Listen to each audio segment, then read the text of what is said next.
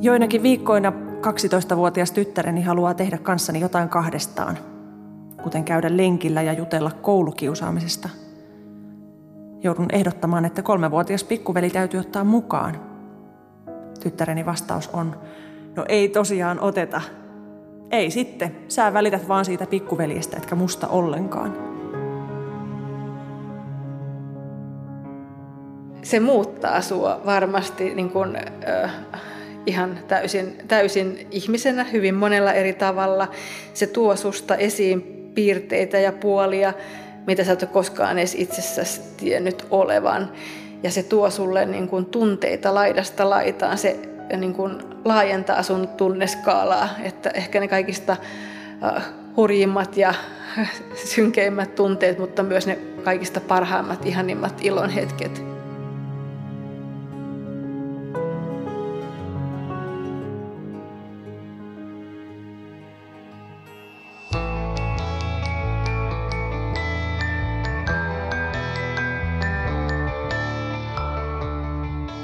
Kuuntelet havaintoja ihmisestä sarjaa, joka selvittää ihmisyyden mysteerejä. Minä olen Satu Kivelä. Tässä jaksossa selvitetään, mitkä asiat kuormittavat vanhempia. Millaista on hyvä vanhemmuus?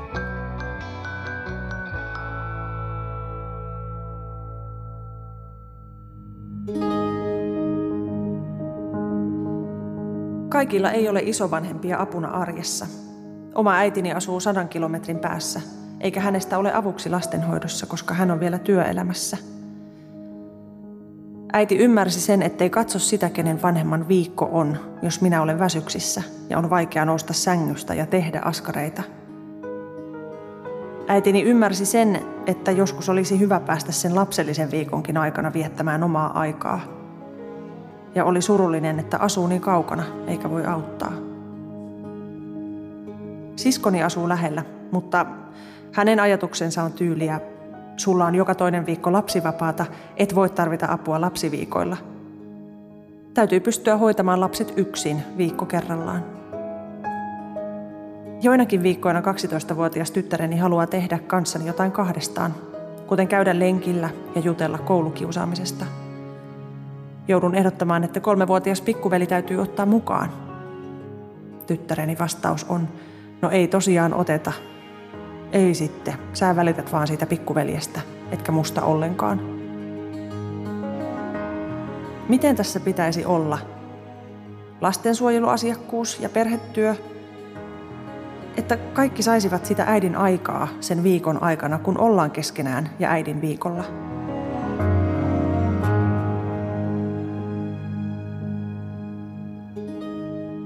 Näin kertoi Sanna vanhemmuudestaan eron jälkeen – Lapset ovat vuoroviikoin vanhempiensa luona.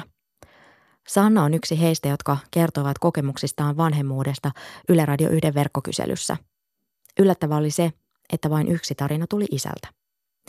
Perustuslaki edellyttää, että vanhempia ja vanhemmuutta tuetaan tärkeässä kasvatustehtävässään, mutta palveluiden saatavuus vaihtelee. Väestöliiton perhesuhteiden asiantuntija Minna Oulasmaa. Toki on myös eriarvoisuutta meidän maan sisällä eri paikoissa on tarjolla erilaisia palveluja mutta, palveluja, mutta kannattaa kuitenkin selvittää, että mitä kaikkea on tarjolla.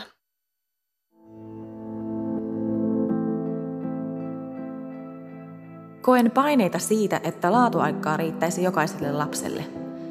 Heitä on kolme ja ikäeroa on. Lasten tarpeet ovat niin erilaisia ja tärkeitä, mutta on vain yksi isä ja yksi äiti. Meidän teini on kuitenkin haastavin, Vaikkei ainakaan vielä ole muuta dramatiikkaa kuin Bad Hair Days, niin nekin pitää ottaa huomioon. Teinin pitää tuntea, että olemme läsnä ja meitä kiinnostaa aidosti. Mutta on myös hienoja hetkiä, kun lasten kanssa voi oikeasti keskustella. Huomaan, kuinka fiksuja he ovat, ja siitä voi ottaa edes pientä kunniaa. Haluan kasvattaa lapset kuitenkin niin, että he osaavat arvostaa omaa kykyään – olen tyytyväinen, jos he ovat mielestään saaneet meiltä vanhemmilta tarpeeksi valmiuksia itsenäiseen elämään. Silloin meidän vanhempien rooli ei ole enää kasvattaa heitä, vaan olla tukena. He oppivat kasvattamaan itsensä omanlaisiksi ihmisiksi.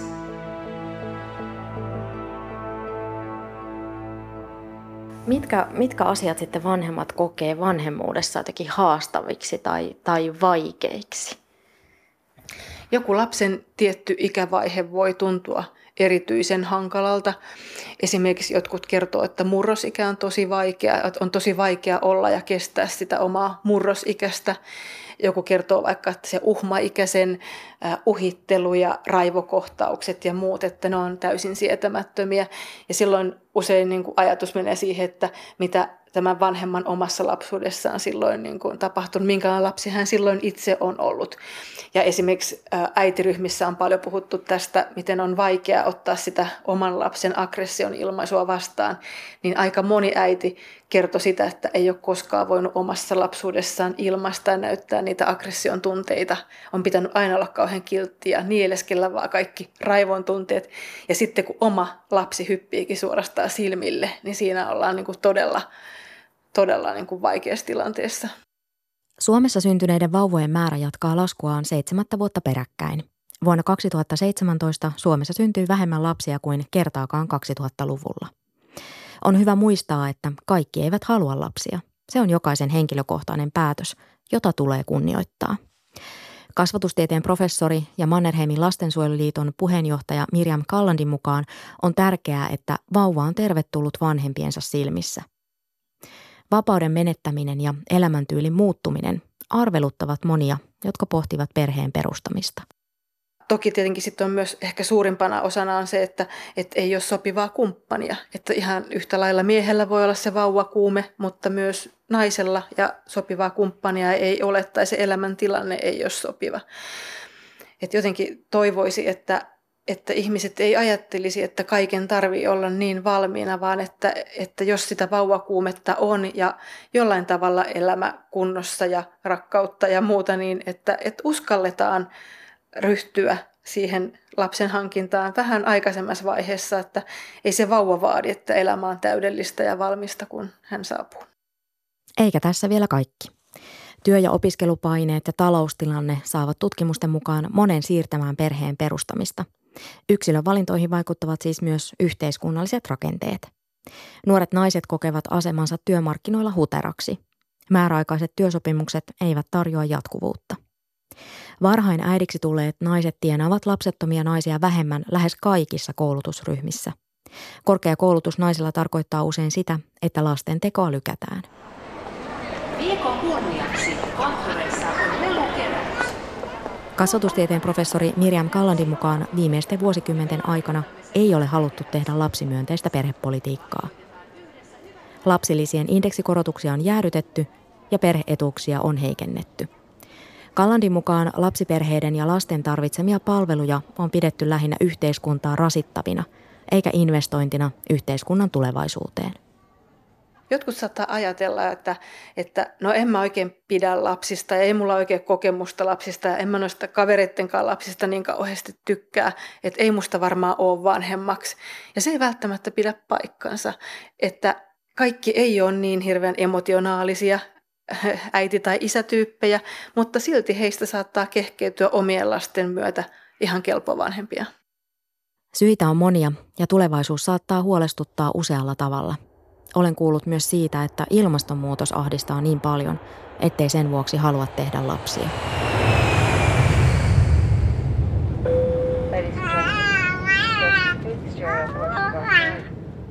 Vauvakuume tarkoittaa voimakasta kaipuuta oman lapsen saamiseen. Lapsettomista naisista reilu parikymppiset ovat herkimpiä vauvakuumeelle. Miehet puolestaan potevat sitä eniten, kun lähestytään 30 vuoden ikää. Tutkimusten mukaan vauvakuume leviää sosiaalisissa verkostoissa työkavereiden, sisarusten tai ystävien välityksellä. Väestöliiton perheparometrin mukaan voimakkaimpia vauvakuumeen tunteita herättivät vauvan sylissä pitäminen tai hellittely ja nukkuvan pienokaisen näkeminen.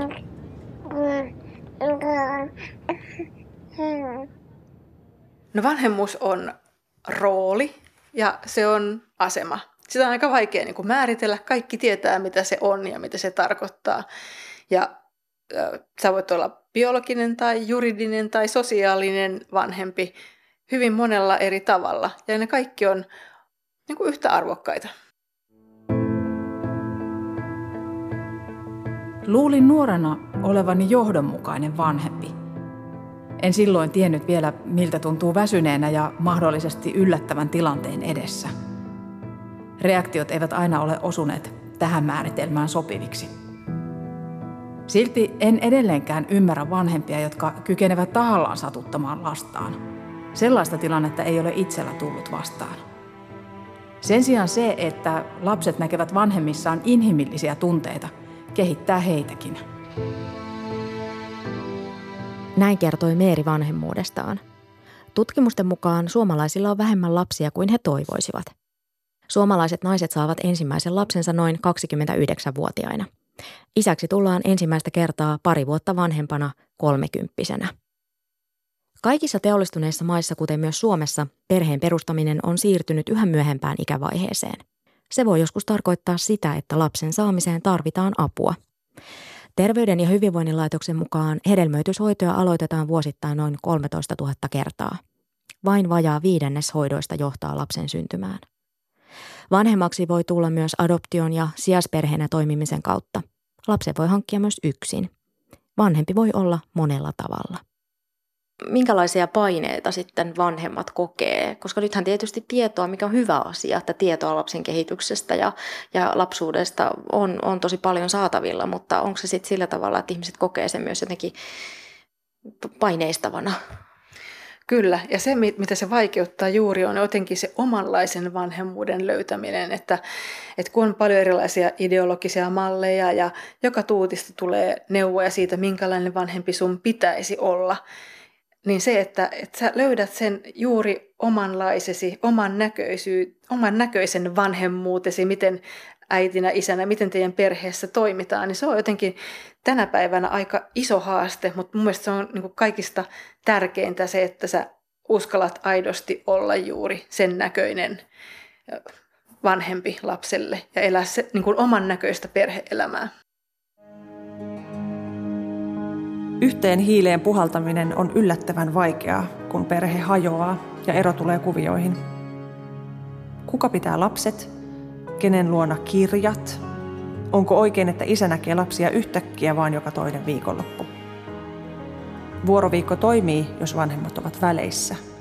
Yhteydenpito pitää olla sujuvaa, koulukirjoja pitää voida metsästää toisen luota kesken toisen viikon ja niin edelleen – Vanhemmilla keskenään asiat sujuu useimmiten tällaisessa järjestelyssä hyvin ja lapset tykkää. Mutta miten muut suhtautuu, kun pari eroaa? Omakohtainen kokemus on se, että mut hylättiin. Lasten äitiä ei isän puolen suvun mielestä ole enää olemassa. On vaan oma veri ja lapsen lapset. Joka toinen viikko lapsen lapset katoavat olemasta, kuten heidän äiti katosi olemasta, kun päädyttiin eroon Entiset appivanhemmat huomioivat kymmenen vuotta sitten eronnutta eksminiää ihan eri tavalla. Hän saa äitien onnitteluita. Hänen lapsiaan appivanhemmat hoitavat loma-aikana, jotta hän voi käydä töissä. Ex-appivanhemmat eivät ota minun lastani, eli heidän lapsen lastaan hoitoon, vaikka olisin kipeänä. Kenelläkään ei ole velvollisuutta auttaa,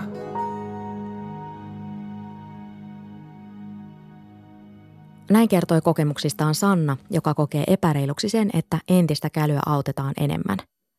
Vaikka parisuhde päättyisi eroon, niin eikö lasten etu olisi se, että kaikki läheiset ihmiset osallistuvat lasten elämään? Kallandin mukaan lainsäädännössä vuoroviikkojärjestelyä ei huomioida riittävästi. Lapsen etu tulisi olla ykkösenä näissä tilanteissa. Vanhemmat tarvitsevat enemmän tukea erovaiheessa ja sen jälkeen. Myös lasten yksilöllistä tukemista tulisi huomioida paremmin. Kaikille vuoroviikkojärjestely ei sovi, jolle vanhemmat tarvitsevat tukea toisenlaisten ratkaisujen etsimiseen. Äitinä ja isänä oleminen on vain yksi osa-alue elämässä. Riittävän hyvä vanhempi ei uhraa itseään, mutta vaara siihen on olemassa. Perheiden omat tukiverkot ovat ohentuneet. Järjestöt paikkaavat vapaaehtoisten voimin aukkoa.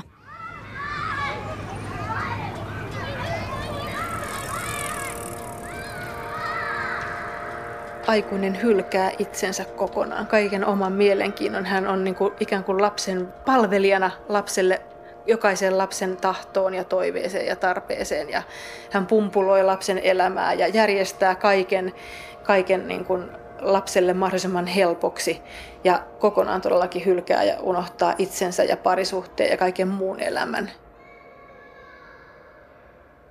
Ja tavallaan niin kuin aikuinen ikään kuin liittoutuu lapsen kanssa ja se on lapselle sitten aika sietämätön tilanne esimerkiksi murrosiässä, että kuinka tämmöinen lapsi voi koskaan niin kuin jättää sitä omaa vanhempaa, joka on niin kuin takertunut häneen. Mistä tämmöinen johtuu ja mitä siitä sitten seuraa? No aikuisilla voi olla vaikka jotain omia pettymyksiä, vaikka esimerkiksi eron, eron kohdalla voi sattua näin. Joskus voi käydä niin, että lapsi on vaikka pitkäaikaissairas tai vammainen, mutta hänellä olisi kuitenkin ihan hyviä edellytyksiä itsenäistyä ja kasvaa omaan elämään, mutta vanhemmasta voi tulla vähän semmoinen niin kuin leijona emo tyyppinen, joka sitten tavallaan kietoutuu ja haluaa turvata sen lapsen elämän. Et se, on, se on ikävä tilanne molemmille. Ja siihen voi joskus tarvita niin kuin ammattiapua, että siitä päästään tavallaan siitä symbioottisesta suhteesta irti.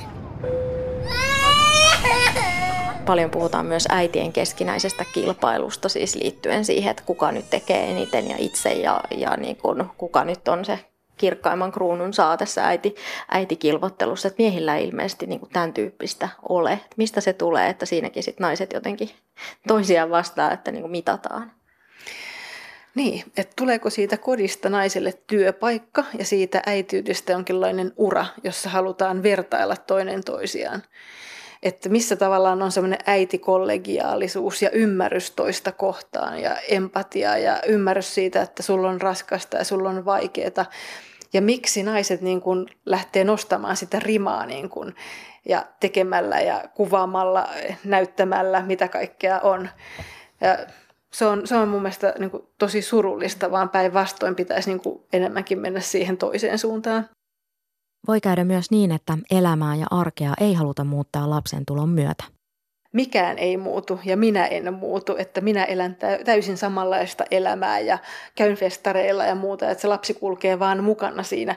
Silloin se ei ole semmoista niin kuin, lapsen tahtista tai niin kuin, lasta huomioivaa elämää ollenkaan, vaan silloin se on lapsi on niin kuin siinä ikään kuin sen aikuisen jatkeena ja mukana seuraajana ja lapsi sitten, riippuu minkälainen temperamentti on, että joku lapsihan voi niin kuin ikään kuin sopeutua siihen ja tuntua hirveän helpolta ja sitten, sitten äiti voi sanoa, että no minkään ei tarvinnut muuttua, mä elän täysin samanlaista elämää.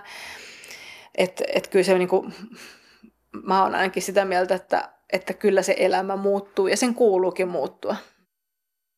Useimmiten viikko lasten kanssa menee hyvin, mutta on myös sellaisia viikkoja, että seison tienposkessa vieressä maassa makaava kolmevuotias, joka itkee ja raivoaa, että ei halua enää pyöräillä, ja toisessa kädessä murkkuikäinen dalmatialainen, joka opettelee vasta kunnon hihnakäyttäytymistä.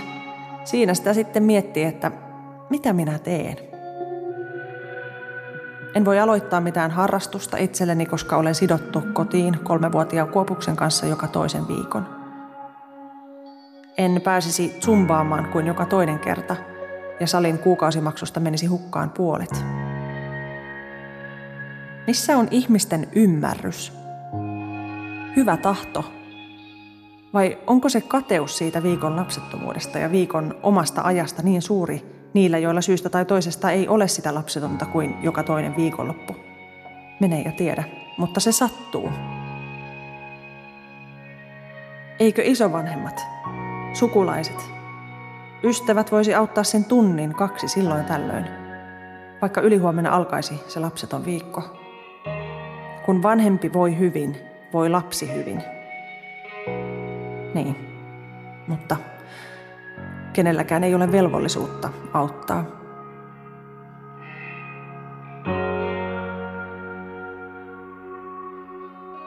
Näin kertoi Sanna, joka on eronnut Hänellä ja ekspuolisolla on vuoroviikkosysteemi. Perustuslaki edellyttää, että vanhempia ja vanhemmuutta tuetaan tärkeässä kasvatustehtävässä. Kasvatustieteen professori Miriam Kallandin mukaan lasten oikeuksien sopimusta on alettu ottaa aktiivisempaan käyttöön ja lapsistrategiaa ollaan parhaillaan luomassa. Silti päätöksiä tehdään edelleen ilman, että arvioidaan niiden vaikutuksia lapsiin. Kielteisiä seurauksia ei myöskään välttämättä haluta ottaa huomioon – Kalandin mukaan yhteiskunnan ei pidä ohentaa sellaista tukea vanhemmuuteen, joka toimii ja auttaa. Neuvoloita tulee vahvistaa ja niissä voisi toimia avoimia kohtaamispaikkoja, järjestöjen perheryhmiä ja matalan kynnyksen yksilöllistä perhetyötä. Moni lapsiystävällinen kunta on näin tehnytkin. Neuvolat antavat tutkitusti myönteistä tukea vanhemmille. Apu koetaan tärkeäksi ja sitä arvostetaan. Väestöliiton perhesuhteiden asiantuntija Minna Oulasmaa kannustaa hakemaan tukea ajoissa. Lähtisin liikkeelle siitä, että esimerkiksi just vaikka neuvola tai kouluterveydenhuolto voi olla sellaisia paikkoja, mistä kannattaa kysyä apua ja neuvoa, jos on semmoisia sukulaisia, esimerkiksi isovanhempia, että kannattaa niin kuin lähteä hakemaan apua ja neuvoa mahdollisimman varhaisessa vaiheessa moni ajattelee, että, että se ongelma jotenkin siirtyy tai katoaa, kun siihen ei kiinnitä huomiota. Päinvastoin se sitten vaan pahenee, pitkittyy, kroonistuu, niin mahdollisimman varhainen niin kuin avun hakeminen ja pyytäminen, että se ei ole häpeä. Mä katson, että se on vanhemmuuden keinokkuutta, kun haetaan apua. Perheet ovat vuosikymmenien aikana monimuotoistuneet. Yksilöllisyyttä korostava kulttuuri voi luoda paineita yksin pärjäämiseen myös äityydessä ja isyydessä. Professori Kallandin mukaan vanhempia ei pidä jättää yksin. Yksinäisyys on myrkyllistä ja tuhoavaa. Vanhemmilla pitäisi aina olla joukko myötämielisiä sukulaisia ystäviä ympärillään, jotka tukevat ja auttavat niin pienissä kuin isoissa asioissa. Perheelliset hyötyvät muiden seurasta ja tuesta vauva-aikana ja myös myöhemmin lapsen kasvaessa. Avoimet ryhmät vähentävät stressiä, tukevat jaksamista ja mielenterveyttä. Äidit ja isät tarvitsevat tukea ja apua arjessa, kuten myös parisuhteessa tai elämäntilanteissa tapahtuvissa muutoksissa. Ja myös sellaisia niin kuin hätäapuihmisiä, että jos tulee sellainen tilanne vaikka, että tarvii keskellä yötä apua, että onko joku, kelle voi soittaa. Että rakennella vähän tämmöisiä turvaverkkoja itsellensä, vähän vaikka liioitellen, niin se ei haittaa mitään. Millä tavalla vanhemmuuteen voi valmistautua vai voiko siihen valmistautua? Mä muistan itse silloin, kun esikoista odotin, niin neuvolatäti, sitten kun oli jotain tämmöisiä valmennusjuttuja, sitten kävi ilmi, että meillä on koira, niin hän oli se, että tosi hyvä, että teillä on ollut koira valmentaa teitä vanhemmuuteen. Ai koira niin kuin val- harjoituskappale, aika hauska. No ehkä semmoinen, että, että niin kuin, mm, ei tee hirveän tarkkaa käsikirjoitusta siitä, miten kaikki menee, koska kukaan ei tiedä, minkälainen temperamentilta, minkälainen vauva sieltä tulee, eikä, etkä sä tiedä, minkälainen vanhempi susta kehkeytyy.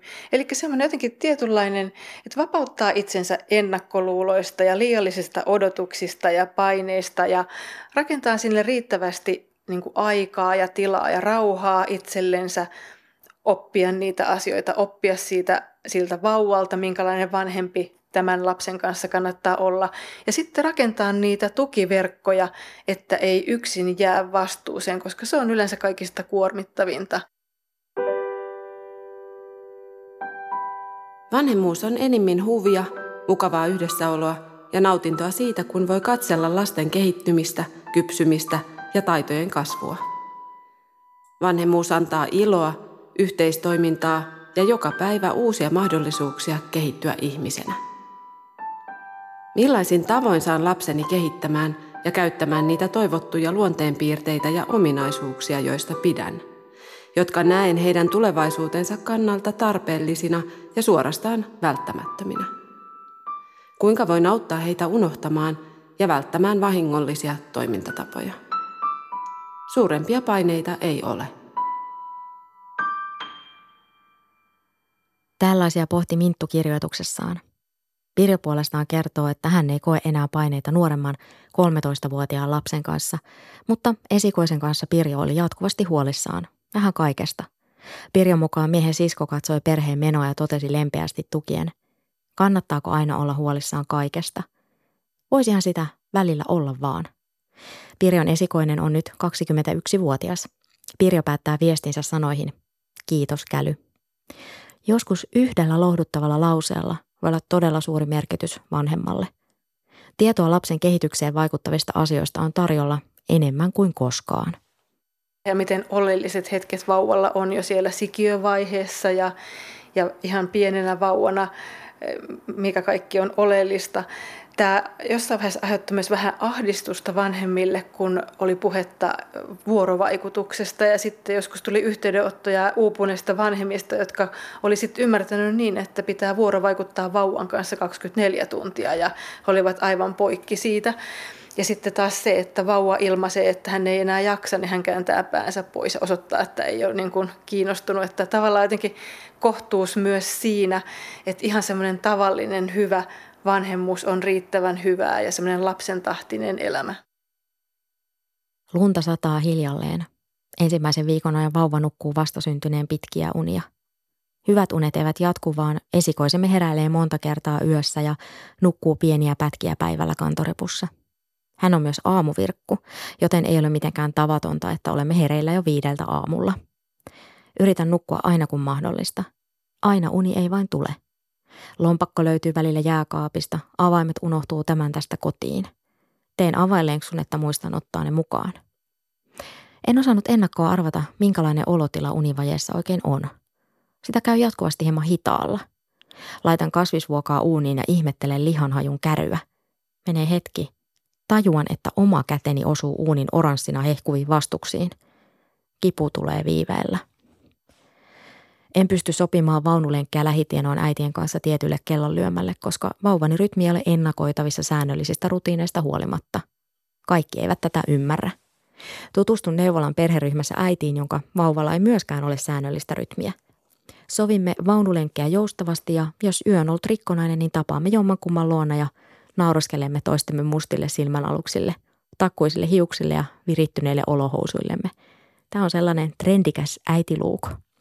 Syömme suklaata ja puhumme riittämättömyyden tunteista, epävarmuudesta, univajeesta, imetyksestä, parisuhteen muuttumisesta ja oman identiteetin muutoksesta. Nykyään esikoinen on jo koululainen ja nukkuu yönsä hyvin.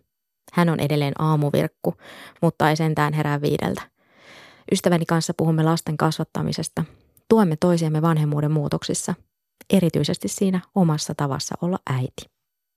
Ja mikään opaskaan ei voi koskaan kertoa ehkä juuri sitä, mitä sun pitää juuri, sen, juuri sinun temperamentillaan omanlaisensa lapsen kanssa toimia. Se, mikä toimii yhdelle, ei toimi toiselle. Eli siihen lapseen täytyy vaan tutustua ja testata ja tehdä välillä mokia ja löytää sitten tavallaan se, että mikä, mikä toimii. Ja kun perheessä on useampia lapsia, niin sisarukset on usein hyvin erilaisia. Se, mikä pätee, toimii yhteen lapseen, ei toimikaan toiseen. Niin, se ihan tavallinen vanhemmuus riittää. Ei äitiyttä tai isyyttä tarvitse ruveta suorittamaan. Jokainen saa löytää sen oman tavan olla vanhempi. Väestöliiton perhesuhteiden asiantuntija Minna Oulosmaa kehottaa jakamaan vanhemmuutta muiden kanssa, jos se vain on mahdollista. Jos hiekkalaatikon reunalla istuminen kyllästyttää, niin toinen vanhempi voi ottaa sen homman hoitaakseen.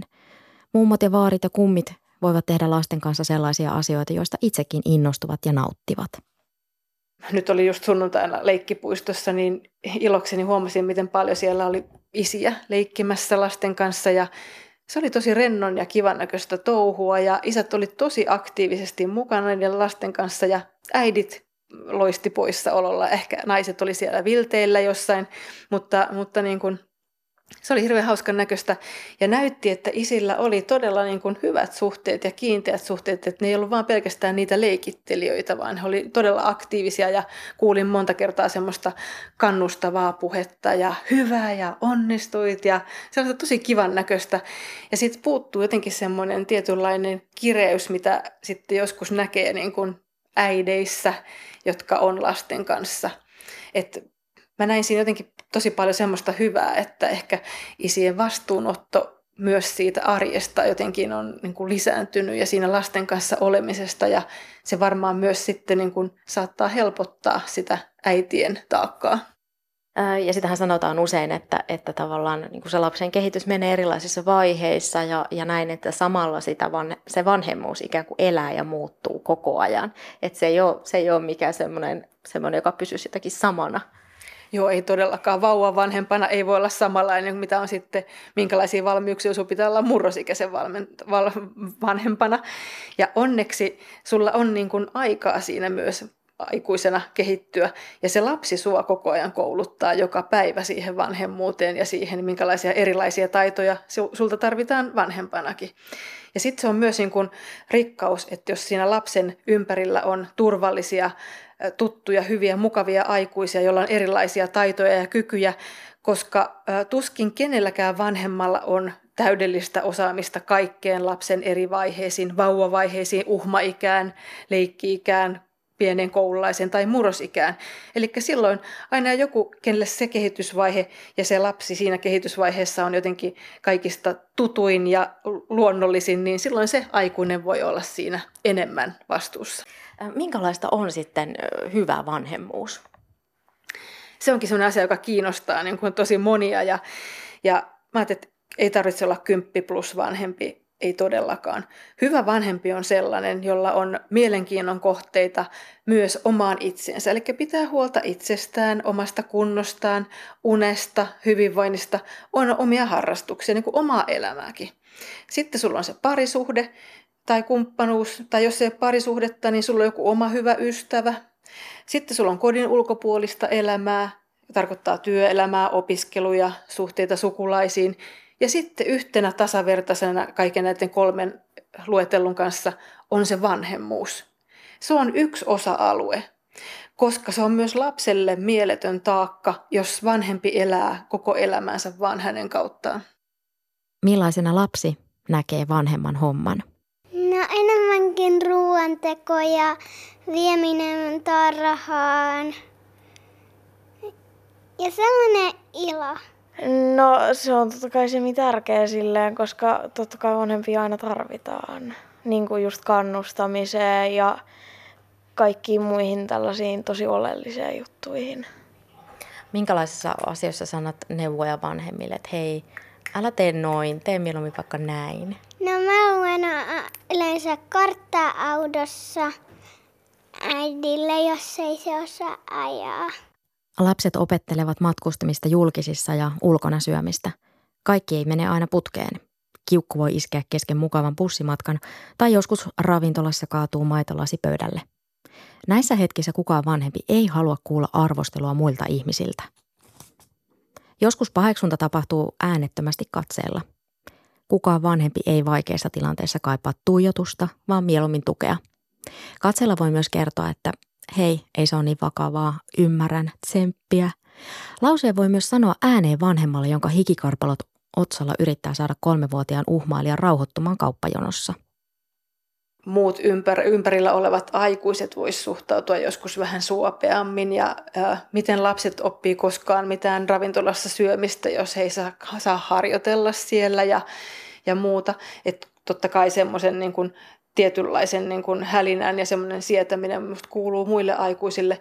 Toki myös sitten on sitä mieltä, että pitää opettaa myös käytöstapoja, että siellä ei voi niin kuin juosta jossain ravintolassa ihan päättömästi, koska sitten se on myös riski jo tarjoilijoille ja muille. Että opettaa niin kuin kauniita käytöstapoja, mutta tietenkin siitä lähtee vähän ääntä. Että et sellaista niin kuin suvaitsevaisuutta ja toisaalta myös sitä, että ei voida olla ihan pellossa, että ei myöskään sitten vanhemmat voi olla ja antaa lasten olla, olla siellä ihan täysin vapaasti, että, että nekin on kuitenkin niitä tilanteita, joissa vanhemmat on vastuussa lapsista. Millä keinoilla voidaan rakentaa lapsiystävällistä yhteiskuntaa? Kysyin kysymyksen kasvatustieteen professori Mirjam Kallandilta. Hän vastasi minulle sähköpostitse näin. Tarvitsemme tähän kulttuurimuutosta. Lapsuutta ja vanhemmuutta täytyy tukea ja arvostaa. Lapsiperheiden toimeentulo on taattava, palveluita ja työelämää on kehitettävä vastaamaan paremmin lasten, vanhempien ja lapsiperheiden tarpeisiin. Työelämän Kalland haluaa joustoja, koska edelleen työ- ja perheelämän yhdistäminen on haastavaa sekä isille että äideille. Vanhemmuutta ja päivähoitoa ei tulisi asettaa vastakkain. Lapsille pitää turvata riittävästi yhdessä olla vanhempiensa kanssa sekä laadukasta varhaiskasvatusta. Kallandin mukaan tämän toteuttaminen ei ole mitenkään mahdotonta, jos tahtoa on. Kalland kertoo, että moni kunta on lähtenyt kehittämään perhe- ja neuvolatyötä ja siitä on saatu hyviä tuloksia. Olen kahden kouluikäisen pojan etäisä ja yhteishuoltaja. Varhaiskasvatuksessa perheitä pitäisi tukea enemmän kuin tällä hetkellä. Mannerheimin lastensuojeluliitto on tehnyt hienoa työtä, kuten myös jotkut kunnat varhaista ennaltaehkäisevää sosiaalista tukea tarjoamalla. Nähdäkseni perheet ovat eriarvoistumassa, eikä köyhien ole enää järkeä tehdä lapsia yhteiskunnan elätettäväksi varsinkaan tällä hetkellä. Ajattelen, että markkinatalous vääristää tällä hetkellä evoluutiota Suomessa enemmän kuin milloinkaan ennen. Toisaalta olen onnellisesti köyhä isä edelleen, koska vanhemmuus antaa paljon ja se on jatkuvassa muutoksessa oleva tilanne lasten kasvun myötä. Lapset tuovat paljon iloa ja lasten välityksellä saa uusia ajatuksia elämään sekä muistot omasta lapsuudesta nousevat uudelleen arvoonsa. Itse en voi pitää uskottavasti viisaana henkilönä ihmistä, jolla ei ole kokemusta vanhemmuudesta, tai hän on laiminlyönyt vanhemmuuden hoitamisen räikeällä tavalla ilman oman tunnon tuskia. Vanhemmuus on ihmiselon haastavin tehtävä, jos sitä hoitaa kokopäiväisesti vuosikausia. Ja sen arvostus pitäisi yhteiskunnallisesti olla paljon korkeammalla tasolla.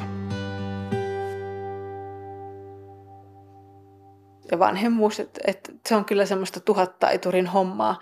Ja monta kertaa niin työhaastatteluskin voisi niin nähdä siellä CVssä aika paljon, paljon niin kuin sellaisia erityisominaisuuksia, jotka on kehittynyt siellä äh, arjessa lasten kanssa touhutessa. Että se ei tosiaankaan ole mitään äitiyslomaa tai hoitovapaata tai vaan pelkkää äitiyttä tai isyyttä, vanhemmuutta, vaan kyllä se, kyllä se tuo monenlaisia erilaisia taitoja ihmiseen. Minkälaisia ne taidot on? No esimerkiksi vaikka joku organisointikyky ja aikataulussa pysyminen ja, se, että sä opit lukemaan erilaisia tunnetiloja ja opit itse hillintää, itsesäätelyä ja monenlaisia erilaisia asioita. Joku, joka on ollut vaikka hirveän pikkutarkka ja miettinyt jotain ihan turhanpäiväisiä asioita, niin oppii suurpiirteisyyttä ja sellaista niin kuin, ja kyllä niin kuin varmasti myös tietynlaista tuomitsemattomuutta. Mitä vanhemmuus antaa?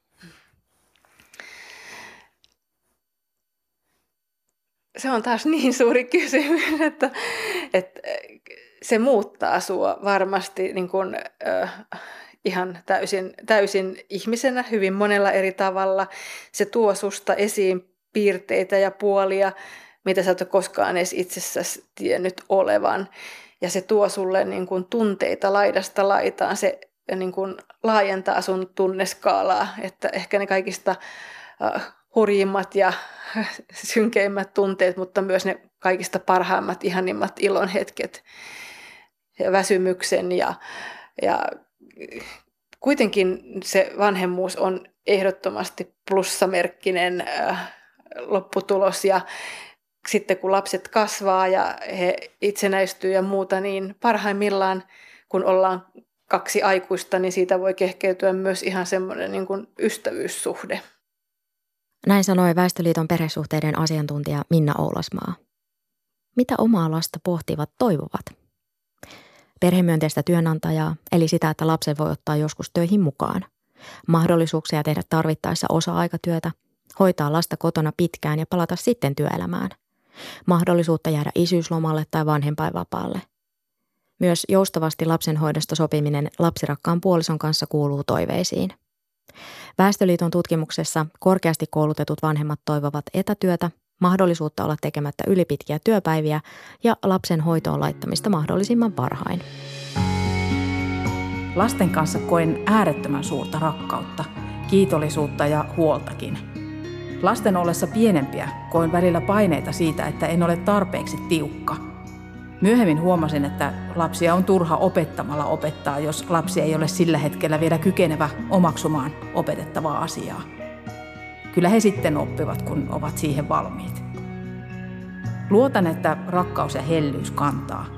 Tuntuu todella hyvältä, kun lapsistani todetaan, että he vaikuttavat onnellisilta. Olen onnistunut. Näin kertoi vanhemmuudestaan Meeri.